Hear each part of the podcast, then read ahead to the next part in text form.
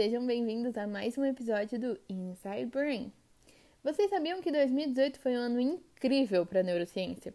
Sim, sim, várias descobertas foram extremamente importantes para a área e hoje vamos falar de cinco delas. Fica ligado para saber o que esse ano teve de tão especial.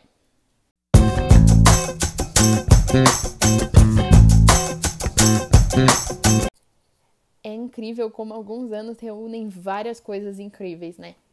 2018 foi esse tipo de ano para a neurociência.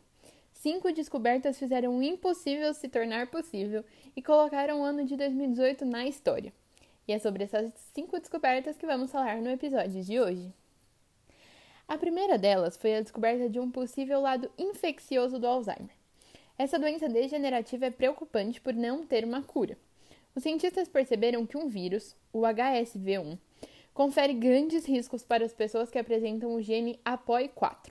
As pessoas costumam ser infectadas quando crianças, mas o vírus fica em dormência até o início do envelhecimento, quando começa a causar danos no cérebro.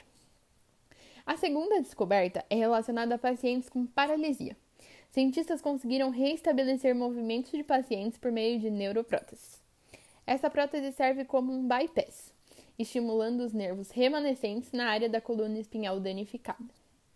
Em terceiro, podemos falar sobre mapeamento cerebral.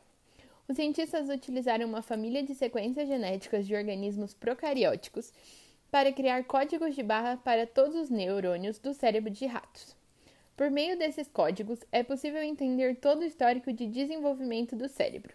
Isso é extremamente importante para descobrir como as células amadurecem, como ocorre a regeneração dos tecidos e, assim, entender como os processos dão errado no desenvolvimento de doenças.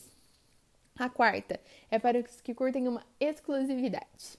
Cientistas descobriram um novo tipo de neurônio, que pode ser único para seres humanos.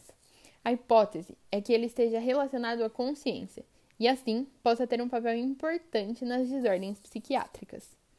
Por fim, chegamos ao mini cérebro. Os cientistas chamam de cérebro-intestino, um sistema que controla principalmente a digestão. A questão é que essa estrutura, chamada de sistema nervoso entérico, é conectada a 100 milhões de células nervosas. Isso explica por que ficamos irritados quando com fome, por exemplo. Supõe-se então que essa estrutura poderia contribuir com a ansiedade, depressão ou até a cognição. Essas cinco descobertas mostram como áreas super diversas são responsáveis por revolucionar o campo da neurociência.